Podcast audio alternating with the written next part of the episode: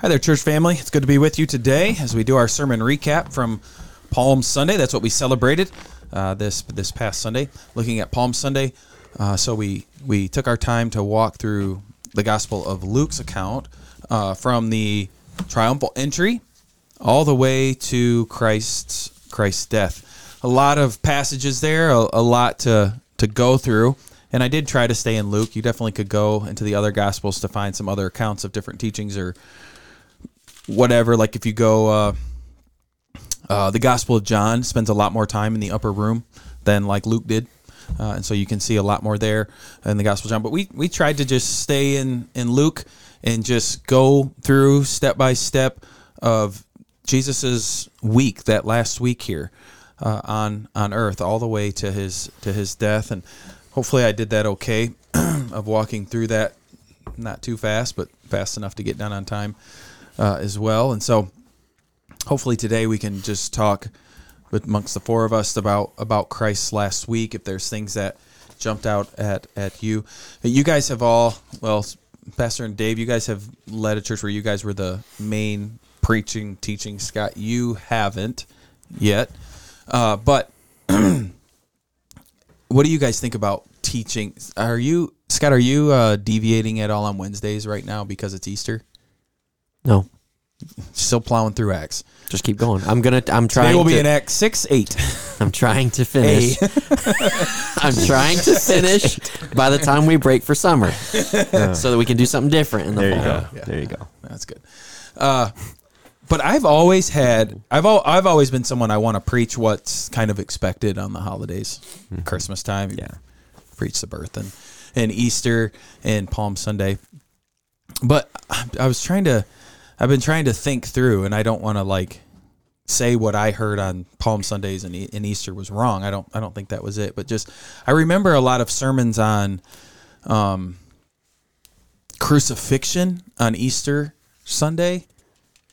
Uh, I remember a lot of them on like uh, how bad it was.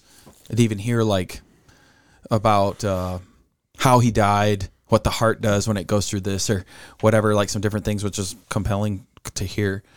Uh, but it seemed like sometimes then the resurrection was just a, a tag at the end on Easter, which Easter's supposed to be resurrection. But the problem is if you just preach the resurrection on Easter and on Palm Sunday you just preach the triumphal entry, you're missing a lot. There's a there's a lot you miss, and so uh, as you're trying to prepare sermons, it's hard, I think, to figure out how to uh, get it all in, especially if you're just focusing on them two days. Now, I know in the past here we have actually spent like uh, I don't know if it was from January, but we did like the life of Christ, and we we spent our a long time in it, and then those two Sundays kind of looking at those two things.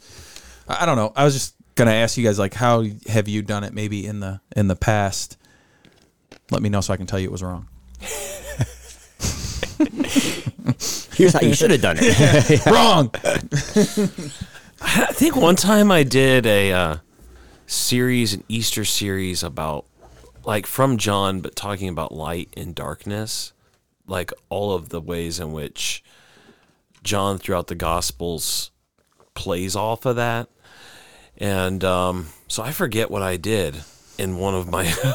No, I get one of the things I think I did it from John tell you what I've done 12, in the past. probably, but Yeah. Mm-hmm. you know, like the light shines in the darkness, and then Did it ever feel hard for you for you though? I mean, as you're trying, Oh. because you're trying to think like you know, this week is usually a pretty big week in churches, and it's mm-hmm. people will ask their friends or more people will come, and you're like, I just I want to tell them a lot. You know, there's a lot. There's a lot that you could do, sure. but you also want to stay. At least I have always wanted to stay true. Easter needs to be about the resurrection and what that mm-hmm. means, and. Mm-hmm. Palm Sunday is very easy to talk about the triumphal entry. Christ is King. Look Yeah. at him going. You know, Yeah.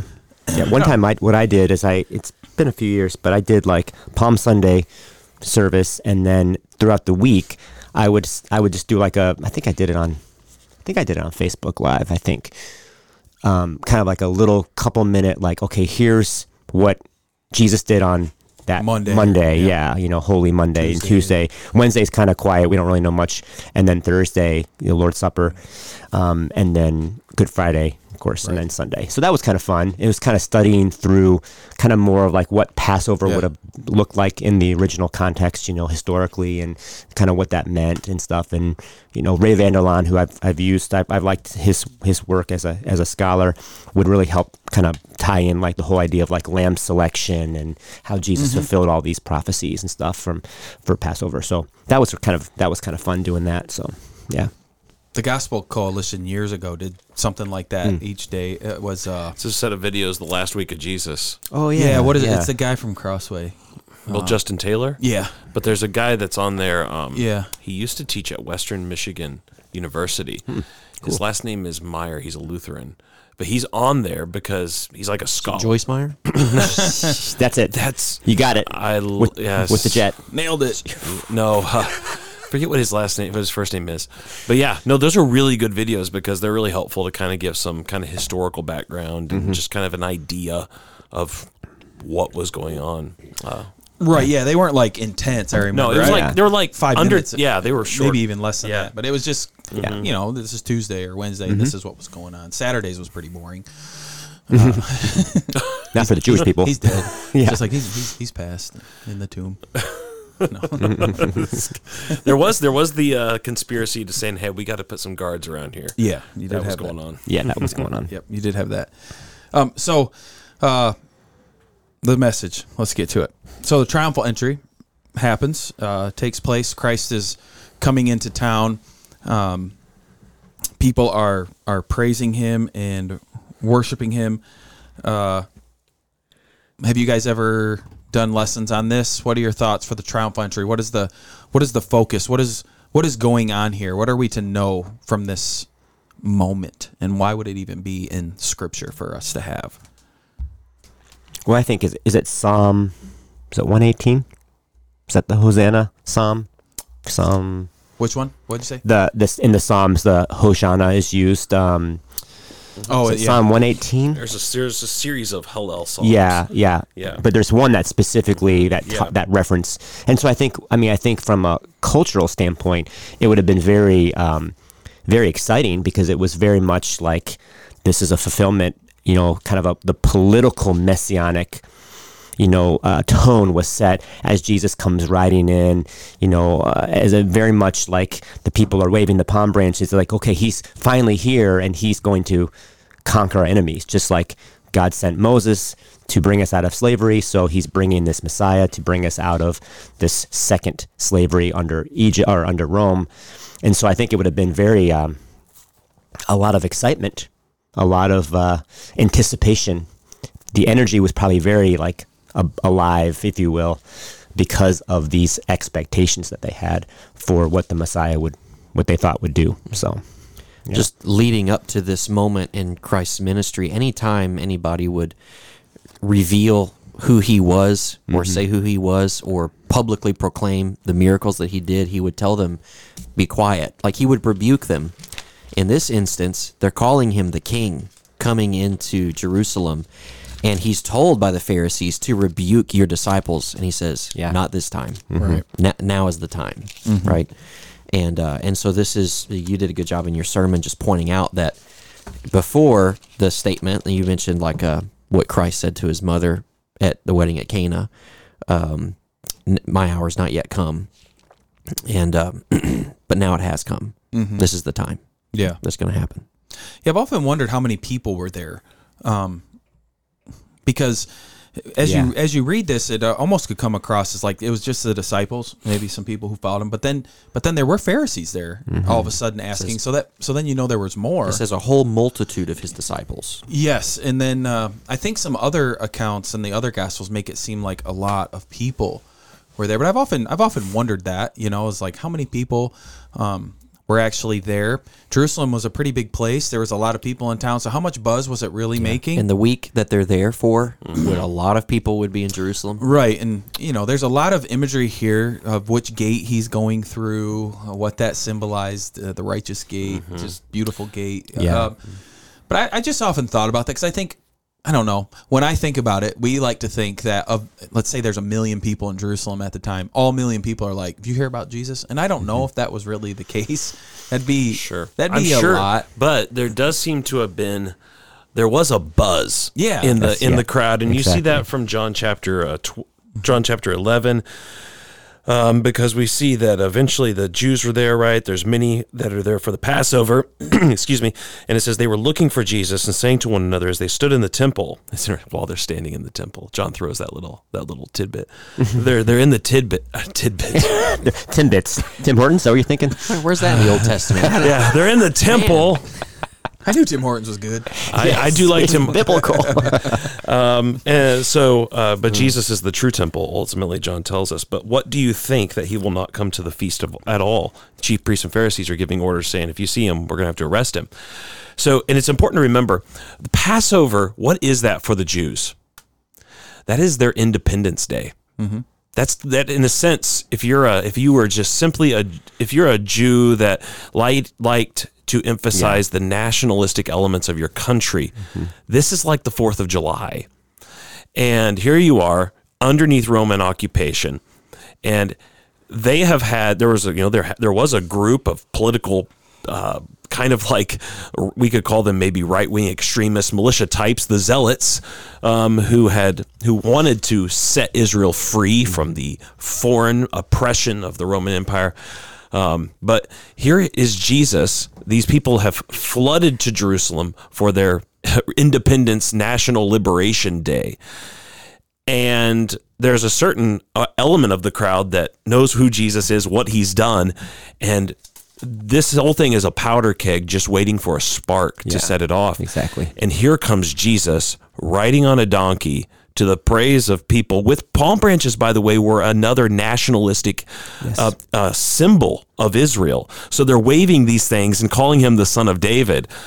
And you could imagine just the the the buzz in the air all of a sudden the religious leaders are saying there's a concern that he's going to set things off to where they're going to lose their position in the in um, governing Israel that the Romans are going to take away their nation their independence their their semi-independent status that they were blessed with. Um, and so there's just a number of competing factors here the of people you know there's there's outsiders because we see that somebody like Simon of Cyrene who's from outside of Israel. He comes in um, and uh, he's going to be forced to carry the cross for Jesus um, right? So you got all sorts of elements uh, everything God has set the stage. And so when Jesus rides into town here this is an intentional um, my time this is the time. Jesus has everything else in his life has built up for these for this last week. This is this is it. This is this is if you didn't Jesus in a sense and the way the gospels are written is if you don't get anything else, understand these 7 days. Because what happens here, if you get this, it explains everything else. Mm-hmm. Yeah, yeah. In terms of the people, like, did they know what was going on? I thought of the passage on the road to Emmaus when Jesus reveals himself uh, to the disciples who are there walking along the road. But the way their conversation starts, they don't recognize Jesus at first. Um, but he says, and he and Jesus said to them, "What is this conversation you're holding with each other as you walk?" And they stood still, looking sad. Then one of them, named Cleopas, answered him, Are you the only visitor to Jerusalem who does not know the things that have happened here in these days? Yeah, so at that point, people would have seen the dead come to life, according to Matthew. Uh, it would have got dark in the middle of the day for three hours. Yeah. Yeah. The temple veil had been torn in two, and if they're all there to go to the temple for Passover, right? This is known. So for sure, at that point, there had to be quite a, a stir Yeah. going on, most definitely. Um, so by the end of it all, people people knew what was happening. I just often wondered that because I, I think sometimes we get we tend to forget that this is real people in real time. Yeah, exactly. And we and we like to think that it was different back then, but people were people. And so, like you said, Simon of Cyrene is there. I'm sure if there's like a million people going to Jerusalem, even non Jews are like, let's go see what's going on downtown. Sure. Mm-hmm. or when when there's an earthquake. Well, Yeah. right? Like I remember when there was an earthquake here in Monroe. Everybody's on Facebook like, "What just happened?" Yeah. Right. You know? Well, and you see, like in John, right? Remember, one of the things that Jesus says is there's some Greeks that come because they want to talk to Jesus. Mm-hmm. Um, so there's people from the curious. outside. Sure. There's outsiders.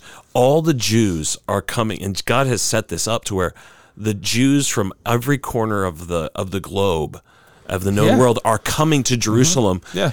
And they're going. to Part of them are also going to stay for Pentecost, probably, and then they're going to be used to take the gospel Yeah, yeah. back to their homelands. I just like us to remember that. You know, like if the Polish, if there's a Polish festival happening downtown, I'm interested because I want to try their food. I'm not Polish. I don't have any right. Right, And so it's just kind of the. I think it would be the same thing here. I mean, transportation wasn't as easy uh, back then by any means, but I'd have to think it's like there's something big happening in Jerusalem. Let's go. You guys want to? You know, we could get there in two days if we left now and spend some time there uh, and just enjoy what's happening in the in the city. Uh, and so I kept saying that in the sermon. It's like this is real life yeah. at real time, at a pointed time in history. And I was really trying to balance well in the message the idea of before the foundations of the world, a moment in time had been planned. Actually, all of them had been planned. But a moment in time was planned. and what is happening is that moment in time is happening now. And so it's a big deal, but it's also not that far removed from what we have now. You I'm living in this life now. It was it was planned for me before the foundations of the world that I would be born in 1982. Mm-hmm. It's been planned of when I'll die, and this is the time that I live. Mm-hmm. This happened. It really happened. Like Jesus lived, and this was his last week. And so when when Christ was there at the foundations of the earth happening, they knew that at this appointed mm-hmm. time he would come, be wrapped in flesh, and have to endure the wrath of God for sinners. And it was coming. It, it was coming very shortly. And so he's riding in on this donkey with people praising him and worshiping him. And while his time had come, he could also have said to them, Not what you're thinking, though. You're thinking it's this time. It's not that time. It's a different, it's a different time, right? That's about to happen. But just the anticipation of it, even in in the life of Christ, I, I don't know what that had to be like, you know, for him. Um, and that it's just good, I think, to wrap our heads around that. Um, because if we if we think of it different, then it's easy to just become like a fantasy book. Mm-hmm. Mm-hmm. That's not what this is. This is mm-hmm. real, right? This is this really happened, and so Christ comes into town. We know in Scripture that he seemed to have returned to Bethany a couple times. Maybe even maybe it was just like in the evening thing. Maybe there was no room for him to stay in Jerusalem. I don't know. They had a great bed and breakfast. Yeah, they had, they had a good one. Mar- Mary and Four- Martha, can't go wrong. four and a half stars out there. Yeah.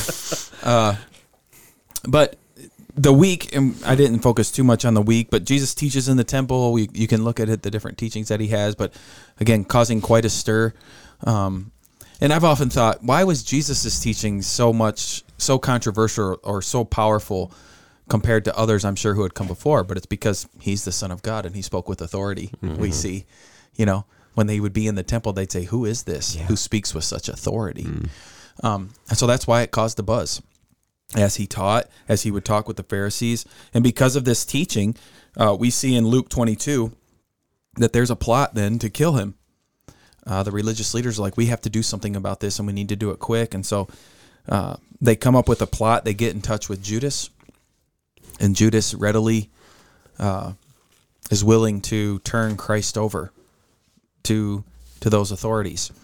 Um, and so he agrees to do that. Scripture, as I said, says that Satan entered Judas at this time, and uh, Judas betrays Christ um, at this moment. And again, I want people to be in the moment of this is real. This is a friend of Jesus betraying him.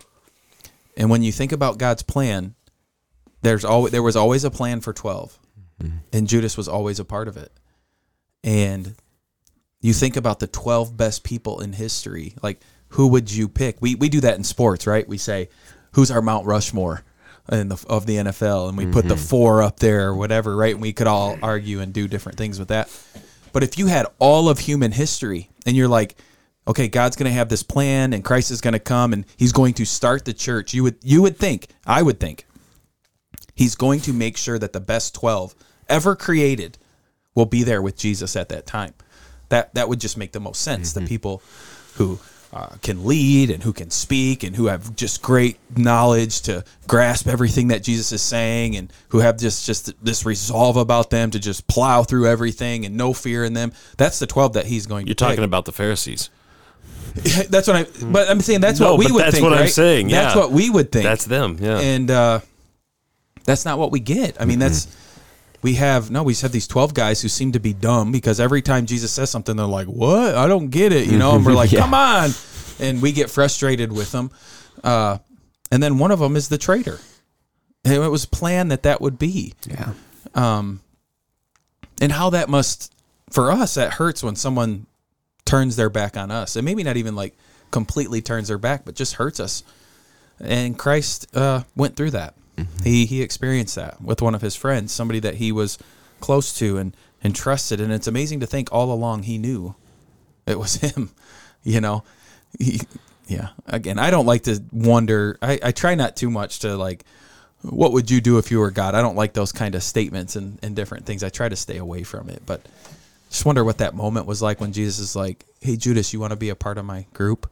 I mean, I would have been doing it begrudgingly. like, I got to choose you, but you're going to betray me. But come on, you know, type of thing. Um, but I would have to think, and because it's Christ, he loved him the same as everybody else, right? He washed his feet uh, and cared for him, trusted him with the money knowing that uh, it was money that would eventually lead him away too to, to betray Christ. Anyway, so there's plot comes, and uh, we see in Luke 22 verses 7 through 13, uh, after Judas has set him up, Jesus instructs Peter and John to get them some things prepared. Now, I heard something, I saw something interesting, and when I was studying, I'd never thought of it this way, and I've also heard it taught that this is a miracle. When he sends them in and he says, You're going to see somebody carrying water. Like, how did Jesus know this? And they've said, oh, this is just a miracle that happened. In a commentary I read, it said uh, Jesus probably knew a lot of people in Jerusalem. He'd been there a lot. He probably had friends, and he could he, he could have known this. Like, you're going to see somebody in town because hmm. every day they go here. You're going to see him. Tell him who it is. It's the Lord. He's going to know it's me. I have a relationship with him already, and and you'll be all good. Hmm. I'd never heard it that way hmm. before. Have you guys? Ever heard of that? No, No. Yeah. I'd always heard it as like it's it's like a miracle, mm-hmm. Christ seeing into the future and telling the future. I don't know. I, I was just an interesting thing when Which I I mean came wouldn't be out across of the ordinary. He's done that numerous other times. Sure. Yeah, I'm not doubting that it could have been a miracle. Yeah. It could have been, but I'm also not. When he said that, I'm like, yeah, it kind of makes sense. He probably. Well, and it makes it real. It makes it like he had a network. You know, he had these connections. He knew Jerusalem. He knew the, you know, and that it just makes it like, oh yeah, it makes it real. Like this is like you said, this is real. This, these are real people. Mm-hmm. That's what really happened.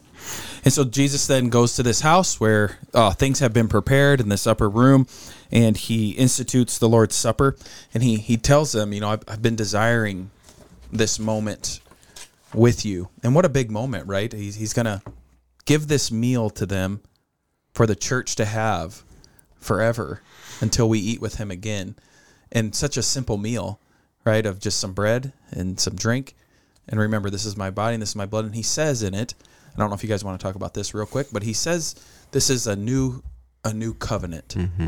Uh, you guys want to jump on that? Why why is that so important here? This is a a new covenant I'm making with you. You're doing a class on covenants, aren't Yeah. you, Spencer? You should know. covenants um well obviously one of the important things is he uses the opportunity of the old covenant ceremonial meal so covenants in the old testament were often well the phrase literally when covenants were made they were it says covenants were cut so a covenant was cut so you see cutting involved with the Abrahamic covenant in three different chapters Genesis 15, Genesis 17, and Genesis 22, where uh, Isaac's throat is not cut, but we have a knife getting involved, right? So there's cutting there. Um, and with the Mosaic covenant, there was, there was bloodshed. And um, the Passover was the continual uh, covenant meal to remind Israel of of their relationship to God, which was a, a continual re reaffirmation and renewal and remembrance of their joining together to be God's people.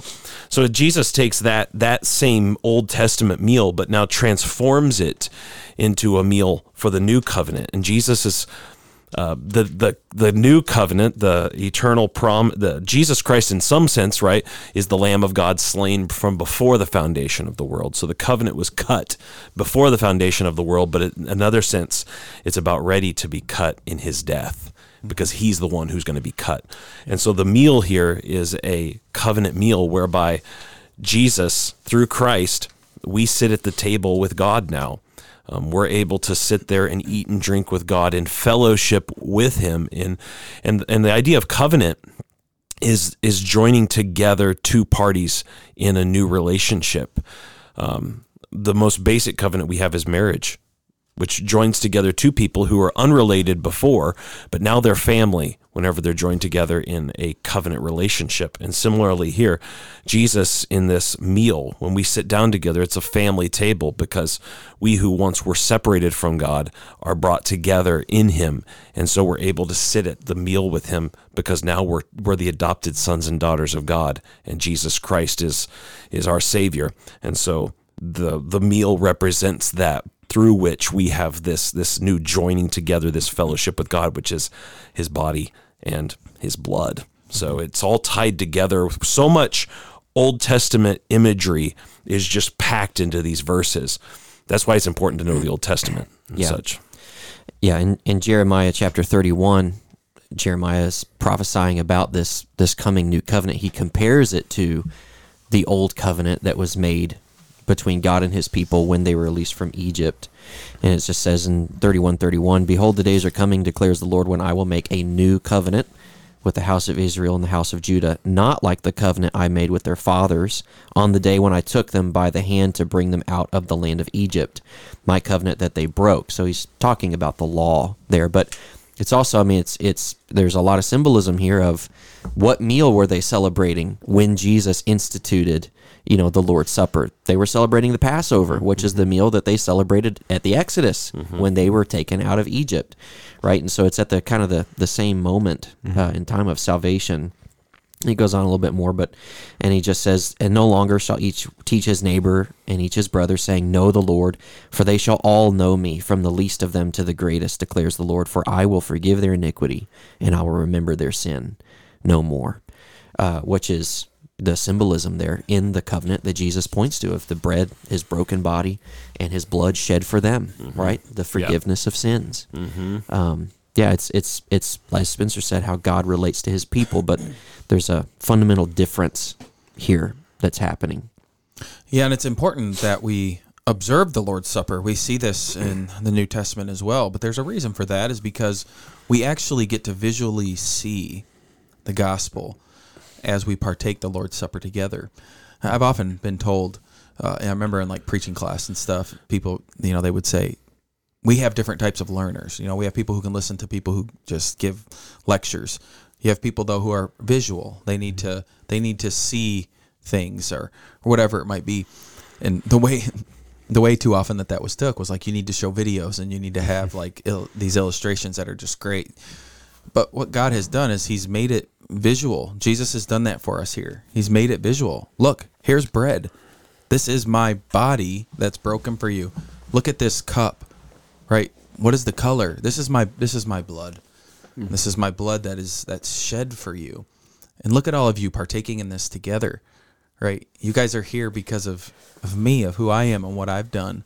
And I've died for you. Um, and so it's important to be a part of Lord's Supper uh, regularly, and that's why we do it together.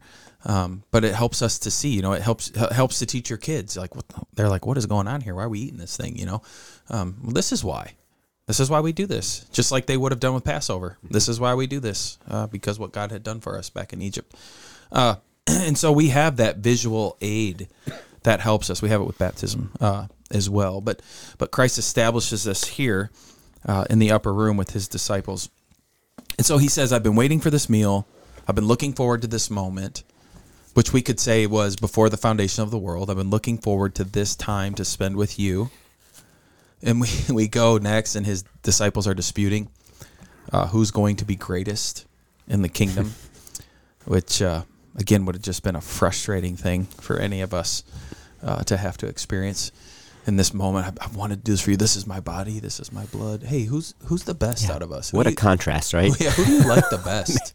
you know, and it's just again, it's one of those things I think where we get frustrated with the disciples, but uh, in studying this and really pondering it, I remember just thinking uh, of putting ourselves in the shoes of the disciples in that moment, and how often we're that way, and how seeing this, seeing how Christ responds here, and that these are the men that He chose. I really think it should give us hope. how God would choose the foolish. Like we were talking about before, you know, you want to take your Mount Rushmore of men. And these are the men that had been chosen to be the 12 with Jesus, one traitor and the rest just morons, it seems.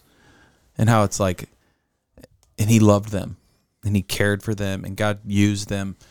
And, uh, he loves me and he and he cares for me because I can see myself in those men so often, right? And then he he goes to Peter just after, and he when he's talking to Peter, I mean, it's like, hey, you're gonna fail me, but when you come back, when you come back from failing me, listen, I need you to do this. I need you to strengthen these other these other men. Now, I don't know. I mean, we know that Jesus had a close relationship. It seems with um, with John, um, with uh, James and James Peter. and Peter. Yeah. And I don't know if those three just seem like the leaders. You know, they're I don't know. I, I don't know why they rose up to the top, but he, they did. And it seems as if Jesus is telling Peter here, like, I know you're a leader and you're gonna fail, but when you come back, I need you to lead the. I need you to lead them. I need you to strengthen them. Uh, and thankfully, we we see Peter do that, don't we? Uh, but again, just the hope we have is like, I I don't want to get people in my life and give people jobs, but I know they're going to fail. That's not something that you do. But we see that here, and again, it gives me hope because so often I come back to church on Sunday morning, and Spencer stands up there to do like uh, to read a passage of scripture, and we're praying about our sin, and I'm reminded again as I'm sitting there of like, "God, I sinned again all week. I mean, all week I failed again. And you look at Peter, and it's like, I was like Peter. I mean, I just blatantly failed. I mean, the pastor last week told me, don't fail. Like, go and be who God wants you to be. All these things, right? And I went out there, and the little girl came to me, and I said, I don't know him. I did it again, again and again and again. Um, but I'm reminded when I see this of Christ's love doesn't seem to be based off of that, does it? Here with Peter.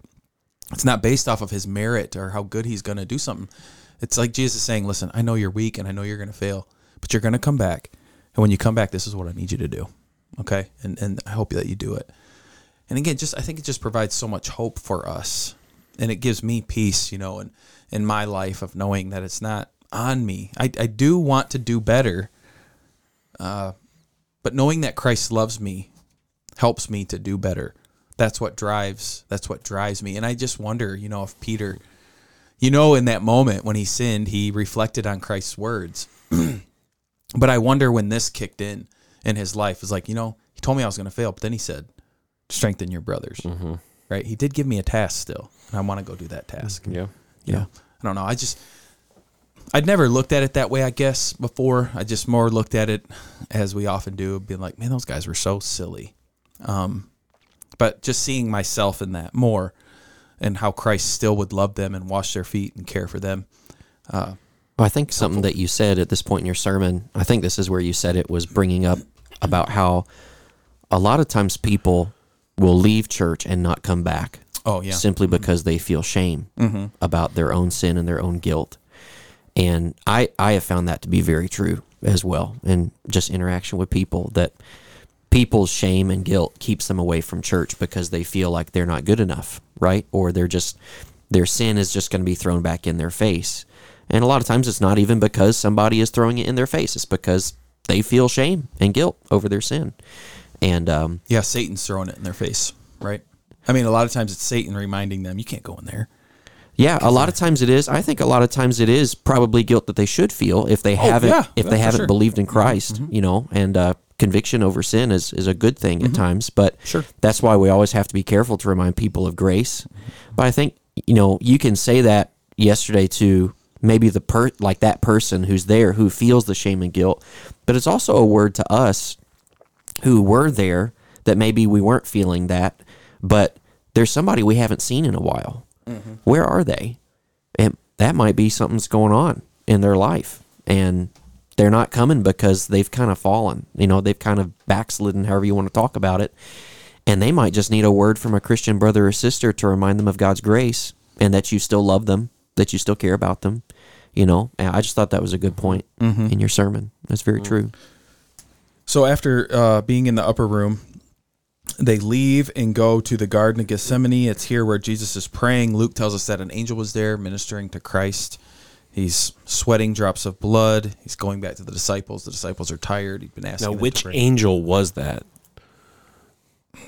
I don't know. I'm sure there's a book written on this. I'm sure.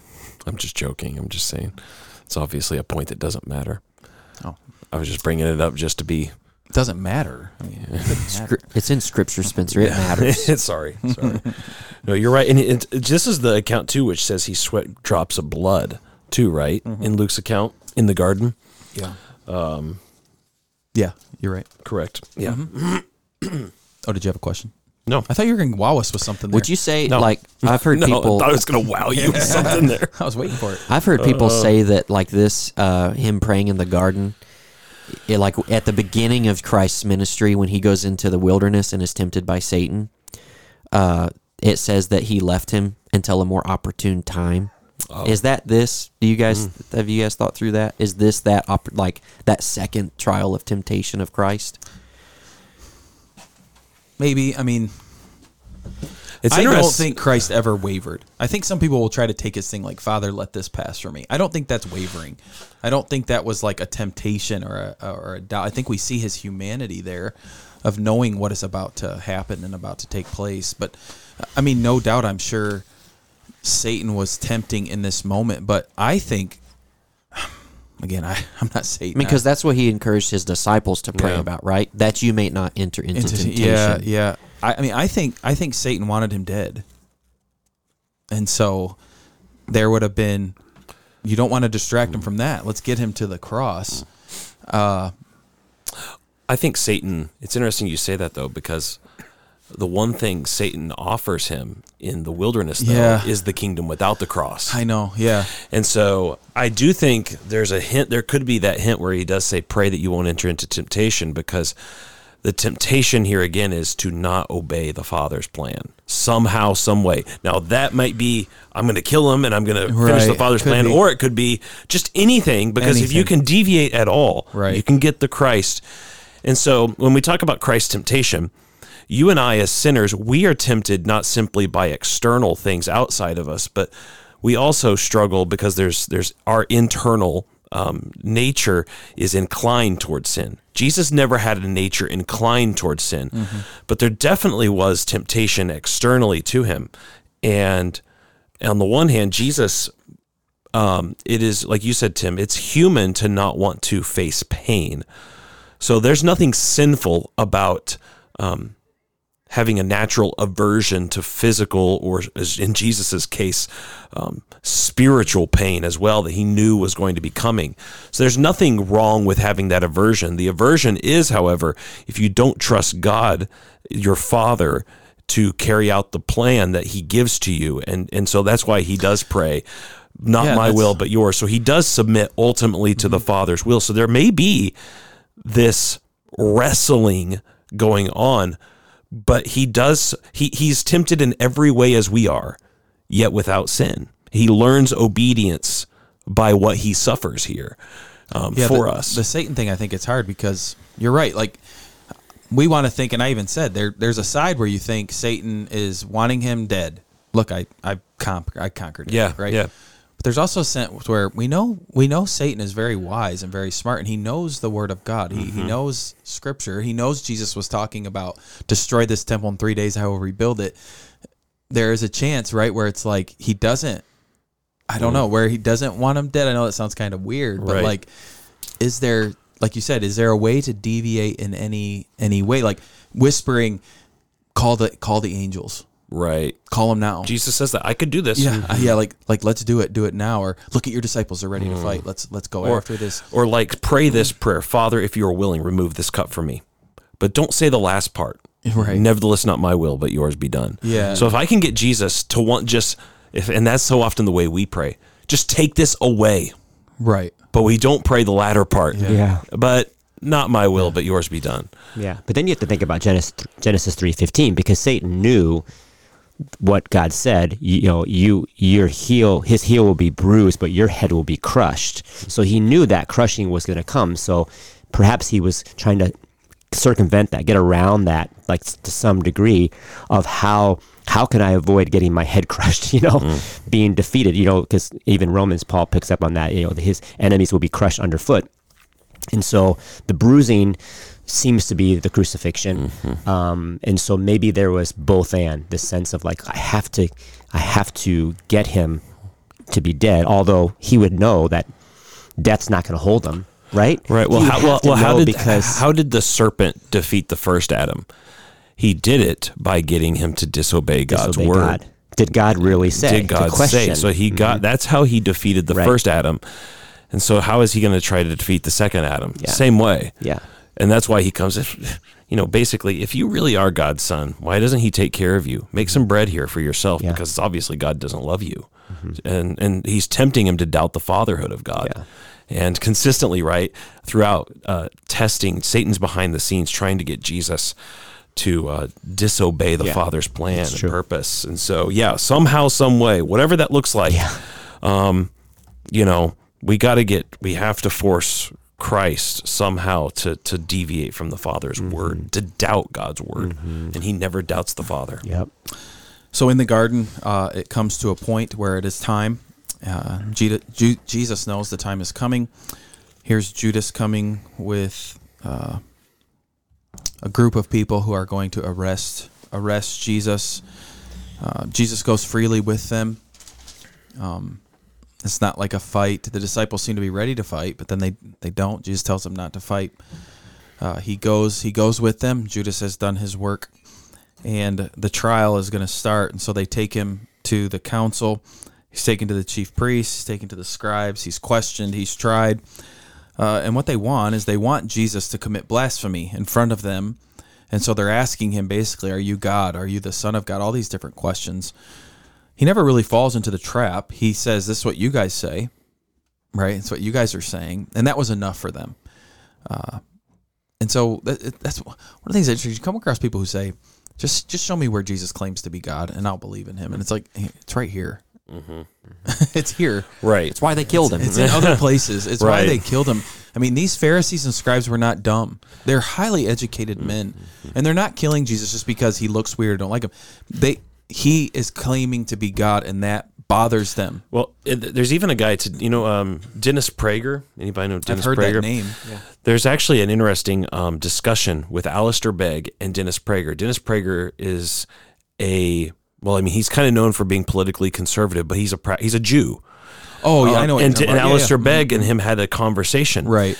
And Dennis Prager flat out said the problem that we have with Jesus is not the claim that he's the Christ, because there is anybody can claim to be the Messiah.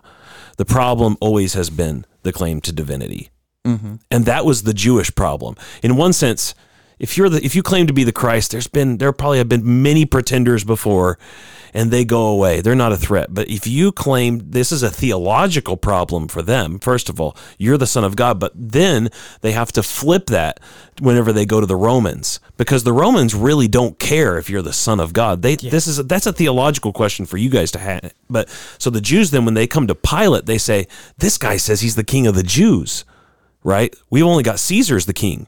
Uh, Caesar's the emperor, and we've got a king also, right? The Herod and his uh, sons now, or the, the sons are the various kings and rulers.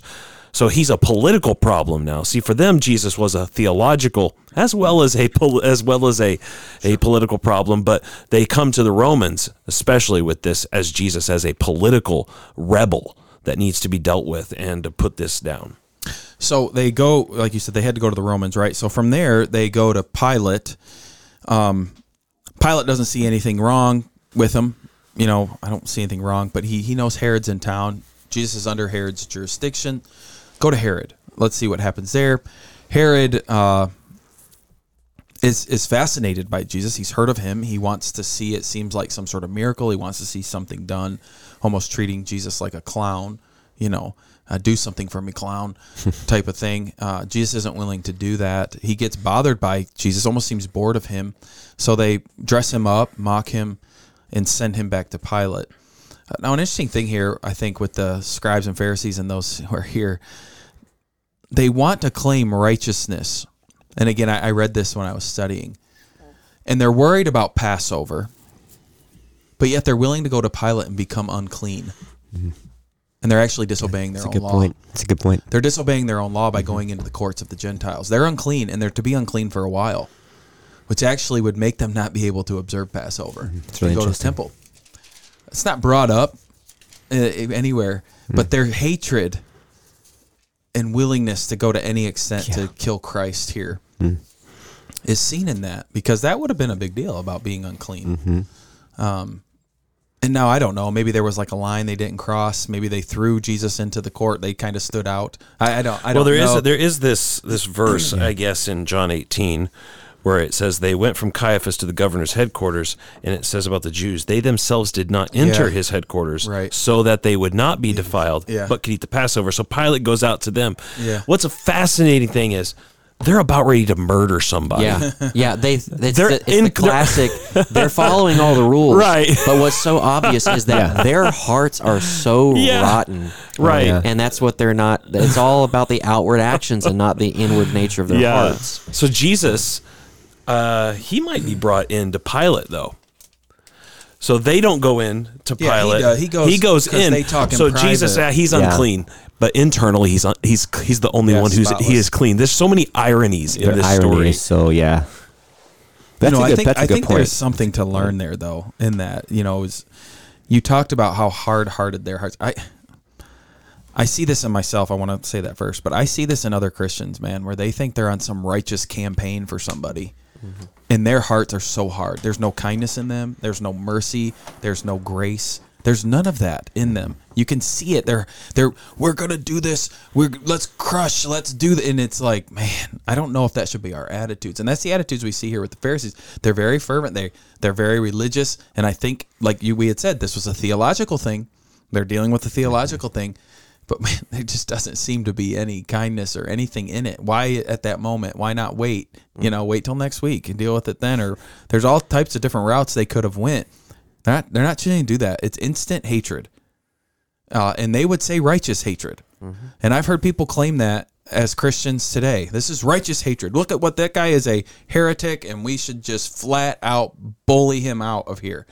Well, that's one route. I mean, I think there's other routes though, um, and so we have to be careful again to judge these men, these Pharisees, because I think it's very easy for us to uh, act the same way in the name of holding the Christian banner, as if we're the ones who hold it up.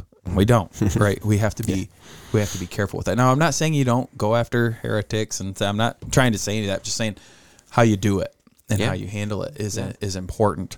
Um, so, anyways, they have this uh, trial before pot, which actually the sermon was going to just be on the trial for a while. I was just very fascinated in that phrase. What is the truth? You know, and you got this Gentile. I, I think he wants to know what do you say the truth is? Uh, and uh, anyways, uh, that, that I mean, it seems to have been bugging his household. yeah, his wife was Right, having his wife, dreams. yeah, and- yeah. You know, and so Yeah. there's something going on. And so Pilate tries his best to rid himself of guilt, doesn't he? And it says that he washes his hands, and he's but but the problem is you can't wash yourself of guilt. Uh, he says, "Go ahead, do what you want." And guilty, he let him die, gave him the men to even do it, uh, to go and, and to crucify Christ. And and so that's what that's what happens after he returns to Pilate. He goes away. Pilate turns him over, and we see Jesus is crucified. They lead Christ away to Golgotha, a place that he's going to be killed in this scene we see don't I mean we see the hatred that he, they had for Christ. The Romans doing their job but also mocking gladly mocking gladly gambling on his um, the stuff he was wearing uh, dividing his garment like it was said. Uh, the rulers and the chief priests just not just wanting to see him killed but wanting to see him embarrassed. Right? Uh, they were upset that they put the king of the Jews above the, his head. Um, but they wanted to parade him in the street, right? Look at this guy. He says he's God. We're going to show you he's not God because we couldn't do this to God. God wouldn't allow it. God wouldn't let this happen. Um, but uh, so it's just a, a scene of pure hatred, of mocking. And again, they feel they're doing the right thing. They feel they're doing what God would want them to do. Uh, but really, what's happening is they're killing the Son of God, which was again planned before the foundations of the world. And I I made that point in the message to talk about. In this, we see how big God is. We have all of these uh, uh, people in play, don't we? And and we have all of these decisions being made by all of these people, all on their own, all under their free will to make decisions. And they're doing that. Pilate and Herod and the Pharisees and Judas and the other disciples. We have all of this working out in play. But yet we have to remember in the grand scheme of things, all of this had been planned before the foundations of the world. And a lot of times we want to squibble and argue over this of how can we do this? How can we have free will, but God also planned this and harden Pharaoh's heart or do this with Pilate? He does. And it works perfect every time. Every time. And it's not God just trying to figure stuff out in the moment, like, oh, he made that decision, so I'm going to counter it. No, it was planned before the foundation of the world that all this would happen. All these people are guilty in their decisions, right? Uh, There's there's absolute freedom happening within here, and we shouldn't look at that and get confused and be frustrated with God.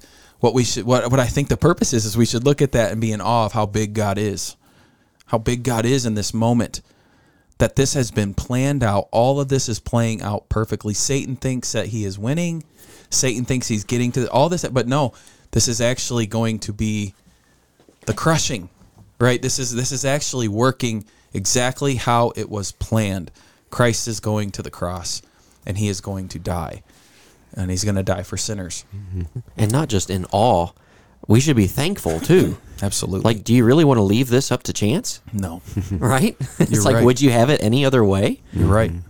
And so, I mean, yeah, you know, you're exactly right, Scott. And I, I just think that's important for us to to grasp and to and to gather and to to really think about, uh, because it does. It, at least for me, I it leaves me in awe of how that works. I know it doesn't work like that in my life. I can come up with plans and things, but it takes nothing. And then the subway system goes down. it takes yeah.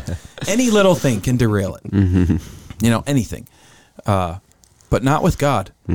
And so all the way to eternity, you know, the day that we look forward to, Christ returning and us eating with, dining with Him again, all of it is planned out perfectly according to God's plan. And we don't have to fret about it and worry about it because of what Christ has done. We can be a part of God's family because of his great grace right in our in our life and so uh, i want us to be in in awe of that um, so we see jesus being crucified i know this is going this is going long uh, he hangs with uh, sinners there he's he's crucified between uh, two other men who are being crucified you have a conversation there uh, one thief is wanting off the cross which is understandable i would have wanted the same thing for some reason the other one seems to uh, see Jesus in a different light at that moment.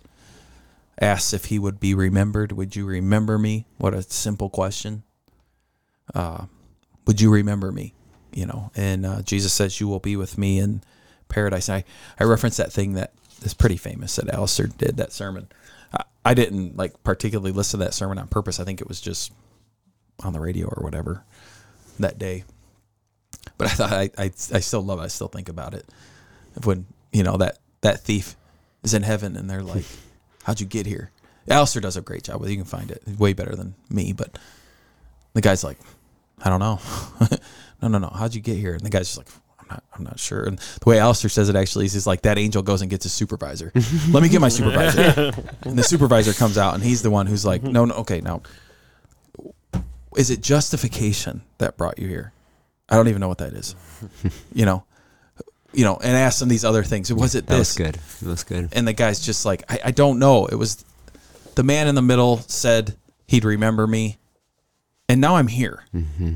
right? And uh, again, that's conjecture. Did that mm-hmm. conversation happen? No, it didn't. But you just see the simplicity, don't you, of salvation in this, and mm-hmm. that that man on that cross could not do anything in that moment but die. That's what was happening to him was death, and he recognized that.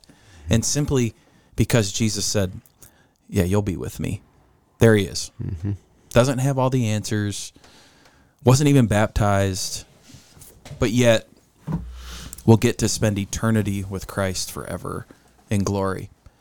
And uh, what a what a beautiful thing we have there, right? I, just, I was just going to point out. I mean, you have to think about the faith of that guy being crucified next to Christ, because if there was ever a moment when you would think that the followers of Jesus would not have faith in him, it's when he's being killed by the enemy, right? It's when he seems to have lost to everyone around him. Yet that's exactly when the thief on the cross looks to him as as the savior, as the one who can save mm. him. And what else is interesting is that, of course, there's so much irony here. Jesus has the sign, the King of the Jews. The, G- the Jews hate that that it's up there. Say this man said, "I'm the King of the Jews." Yeah, something. Pilate says, "No, I'm what I've written. I've written," because he's just trying to get back at them. Sure. But the truth is, God put that sign there for the whole world to see that this really is the King of the Jews. And whenever they put him up on the cross, that's actually a throne for him. To where, look at this guy. What is he saying? Remember me when you come into your kingdom. He looks at Jesus, and through all the blood and the sweat and the tears, he looks at this man who doesn't look like a man anymore, marred beyond the visage of any man. And he says, That's a king and he's asking the king for something. And what's wonderful here is salvation is not found whenever in us trying so hard to remember Jesus. Salvation is found when Jesus remembers us. And so that's what salvation is for for this man. Faith simply looks to Christ and says, "Jesus, will you remember me?" And and that is a great reminder because faith is not the one thing we have to do to please God. Faith is what we look at is when we just simply look at Christ and he says, "Yeah, I'll remember you." And he takes care of the rest. And so you can imagine the suffering that this man went through, but he was he was going to paradise within a few hours. And Yeah, what- what a because the- drastic change. Right, because the king said he could. Uh, But look at look at the Pharisees and the religious leaders. They're not going to paradise. They're off the cross, but they're not going. But this guy, because he looks at Christ, he's going to be in paradise in a couple hours. Yeah, you could look at those people not on the cross and say they have true freedom. They're not nailed Yeah. to the cross. Look at them; they have Right. true freedom. Right. When in fact it was the one nailed on the cross who was given Yeah. Mm-hmm. freedom by the other guy on the Isn't cross. that fascinating? The irony, yeah, yeah, like you said. yeah. I mean, he's going through hell on the cross, literally, and yet he's about ready to unlock the keys of paradise. And these guys think that you know they're about ready to go celebrate Passover. It's been a great you know whatever, but actually, Yeah, victory, un- unless they repent, Right. they will face God's judgment, the the wrath of the Lamb, as well as it's called. Yeah. You know, so I mean, there's just so many um, ironies and uh, amazing things that are going on. Where even even think about the last temptations of Christ here. He saved others. Let him save himself if he is the Christ. I mean, that's the voice of Satan. Mm-hmm. Oh, really? So you're the Christ? Well, say you you can save others, right? Well, save yourself. Well, no, it's because he saves others because he doesn't save himself. Mm-hmm.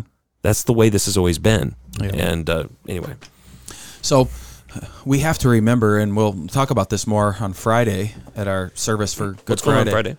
We have a good serv- a good service. Good service. Yes, it should be It's good. gonna be Plans- great. it should be good. the best ever. we have a Good Friday service. It's gonna be huge. It's at six o'clock. Yes. Yeah, six o'clock. Um, but we cannot get past the cross. We must never get past the cross as Christians. Uh, we are people of of the cross, and this is what we ask of people: is to look upon the man on the cross. That is who has saved us. That is who is our is our King, and we know He rises from the dead. That He He's been resurrected. The grave could not not hold Him. Uh, he sits at the right hand of the Father. But we should never get past the cross. It's something we must teach. It's something we must proclaim.